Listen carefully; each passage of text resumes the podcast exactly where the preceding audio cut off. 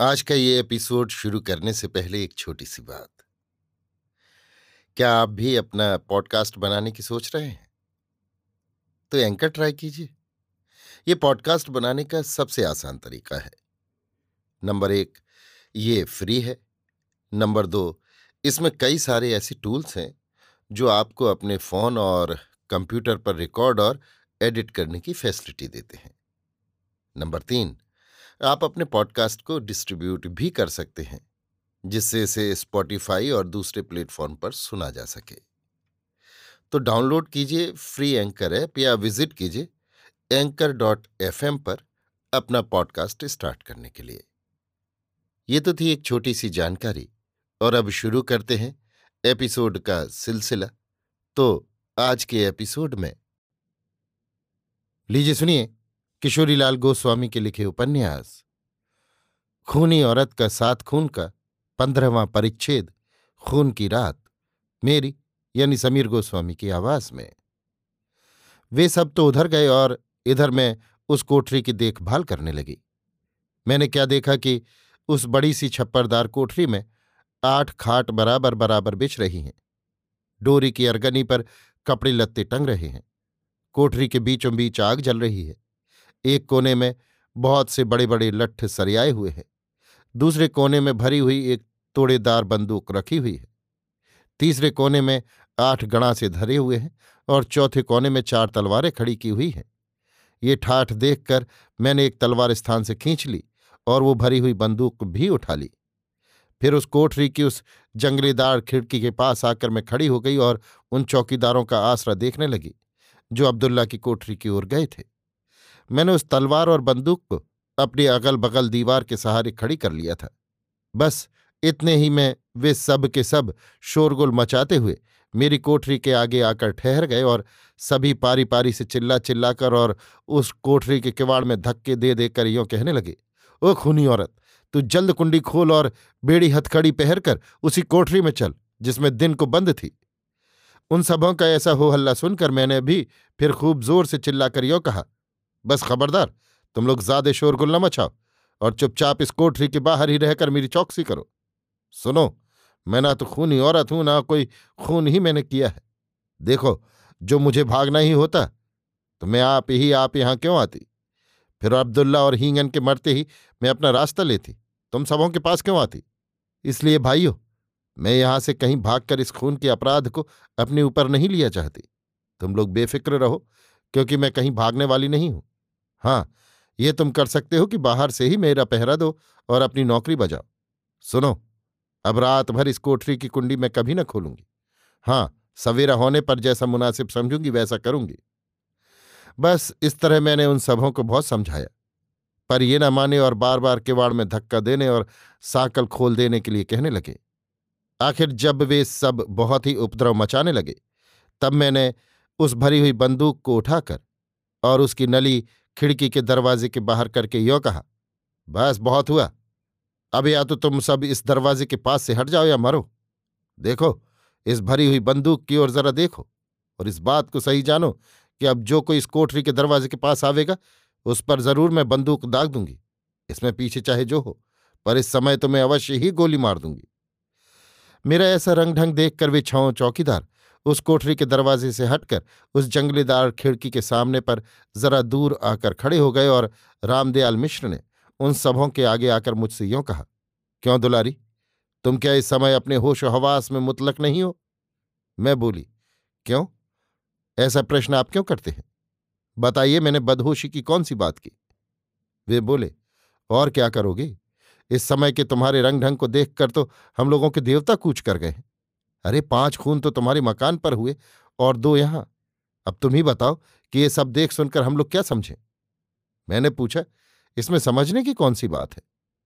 वे बोले, यही कि जैसी लीला मैं देख रहा हूँ, उससे तो यही जी में आता है कि घर पर भी वे पाँच खून तुम्ही किए और यहाँ पर भी ये दो हत्याएँ सिवा तुम्हारे और किसी ने नहीं की।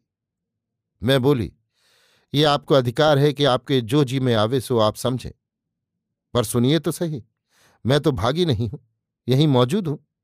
इसलिए आप लोग बाहर से ही मेरा पहरा दीजिए और ऐसा उपाय कीजिए कि जिसमें पंछी की तरह उड़कर मैं कहीं भाग न जाऊँ। वे बोले, इसीलिए तो चाहता हूँ कि अब तुम होश में आकर सीधी तरह इस कोठरी का दरवाज़ा खोलो। मैं बोली, क्यों? वे बोले, क्योंकि अब इस समय हम लोग तुम्हें उसी कोठरी में बंद करना चाहते हैं, जिसमें कि तुम दिन के समय बंद थी। मैं बोली और जो मैं इसी कोठरी में रात भर बंद रखी जाऊँ तो क्या हर्ज है वे बोले, देखो, और इस बात पर तुम आप ही खूब गौर करो कि ये कोठरी हम लोगों के रहने की है। इसमें हमारे खाट, बिछौने, कपड़े, लत्ते और खाने पीने के सारे सामान धरे हुए हैं। अब तुम ही सोचो कि इस हाड़ तोड़ जाड़े में बिना ओढ़ने के हम लोग ओस में कैसे रह सकेंगे।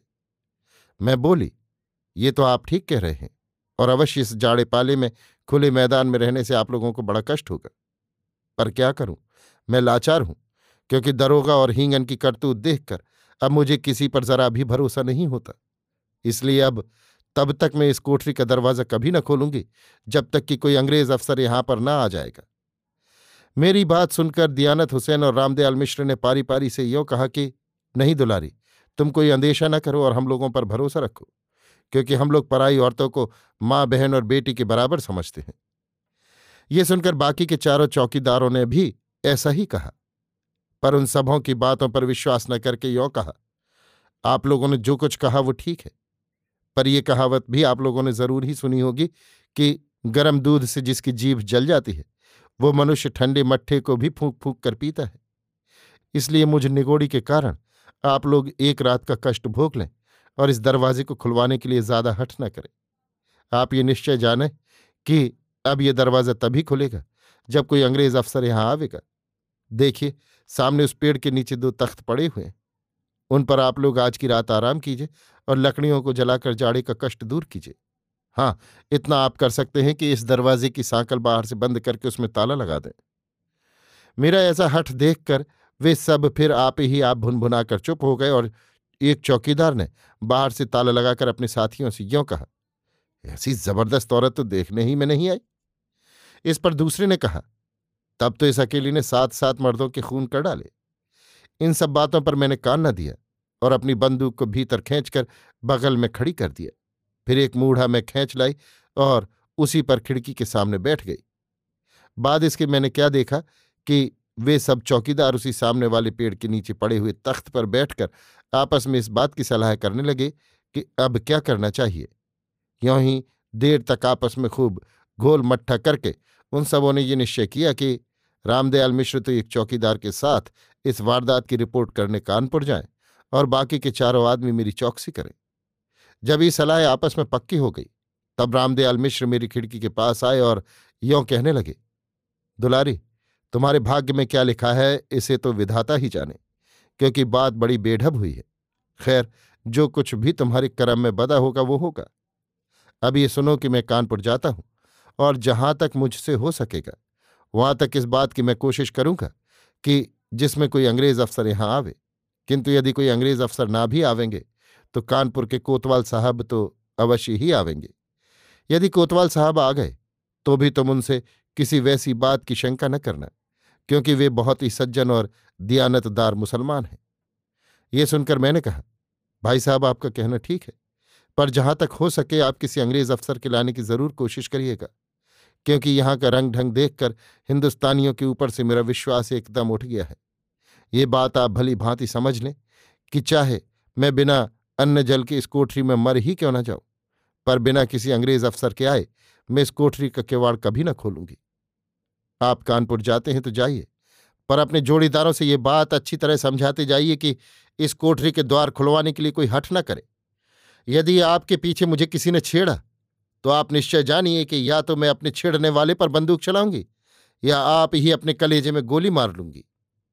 मैंने ये बातें इतनी ज़ोर से कही थी कि उन्हें वहाँ पर के सभी चौकीदारों ने सुना था, पर मेरी बात का किसी ने कोई जवाब नहीं दिया था। हाँ रामदयाल ने उन सब चौकीदारों की ओर देखकर ये ज़रूर कहा था कि, देखना भाइयों, इस वीर नारी को तुम लोग जरा न छेड़ना। जब इस बात को उन सबों ने मान लिया तब रामदयाल ने, मियाँ दियानत हुसैन से यूँ कहा, दियानत हुसैन, तुम इस कैदी औरत की खूब चौकसी करना। मैं अब कादिर बख्श चौकीदार के साथ कानपुर जाता हूँ। यदि हो सका तो कल किसी अंग्रेज़ अफसर को भी ज़रूर साथ लेता आऊँगा। ये सुनकर दयानत हुसैन ने कहा, तुम वहाँ जाओ और यहाँ की फ़िक्र जरा भी न करो। बस, फिर बाहर सन्नाटा छा गया और दो चौकीदार कंधे पर गणासा रखकर मेरी कोठरी के आगे टहलने लगे। उन दोनों में दियानत हुसैन भी थे। बस, फिर तो मैं उसी खिड़की के आगे बैठी रही और पगली की तरह रह रहकर बाहर की तरफ़ झांकने लगी।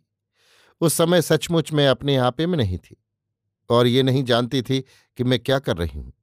बस केवल यही धुन मेरे सिर पर सवार थी कि अपने प्राण देकर भी अपने अमूल्य सतीत्व धर्म की रक्षा करनी चाहिए। बस, इसी ख्याल में रात भर में डूबी रही और इस बात का मुझे जरा भी ध्यान न रहा कि अब आगे क्या होगा। मैं सारी रात अपने ध्यान में डूबी रही, क्योंकि फिर किसी चौकीदार ने मुझे नहीं टोका। सो सारी रात मैं मूढ़े पर बैठी हुई जागती थी या सोती थी। इस बात की तो अब मुझे तनिक भी सुध नहीं है। पर हाँ, इतना अवश्य स्मरण है कि जब सुबह की सफेदी आसमान पर फैल रही थी, तब उस जंगले के पास आकर दियानत हुसैन ने मुझे कई आवाज़ें दी थीं। और जब मैं उनके पुकारने से मूढ़े पर से उठ खड़ी हुई थी, तब उन्होंने ये कहा था कि, वाहरी औरत इस हाड़तोड़ जाड़े में भी तो बिना कुछ ओढ़े पहरे खिड़की के पास बैठी हुई है और ऐसी सनसनाती हुई हवा के झोंके का कुछ भी ख्याल नहीं करती। सचमुच, उस रात को मेरी अजीब हालत रही। अर्थात मुझे कैद वाली कोठरी से निकालने के समय हींगन ने जो कुछ मुझसे कहा था, उससे मेरा सारा शरीर क्रोध के मारे लहक उठा था और ज्ञान लोप हो गया था। सो जब दयानत हुसैन ने मुझे चैतन्य करके सर्दी और हवा की बात कही तब मैं अपने आपे में आई और मैंने क्या देखा कि मेरा ओढ़ना धरती में गिर गया है। सारा शरीर बर्फ़ की तरह ठंडा हो गया है और माथा खूब जल रहा है और चक्कर खा रहा है। इसके बाद मुझे ये ख्याल हुआ कि उस कोठरी में रात को कैसा भयंकर कांड हो गया है। इस ख्याल के होते ही मैं काँप उठी। अस्तु, फिर भी मैं उसी खिड़की के आगे मूढ़े पर बैठी रही और तरह तरह के सोच विचारों में डूबती उतराती रही। हाँ अपने ओढ़ने को मैंने उस समय ज़रूर ओढ़ लिया था।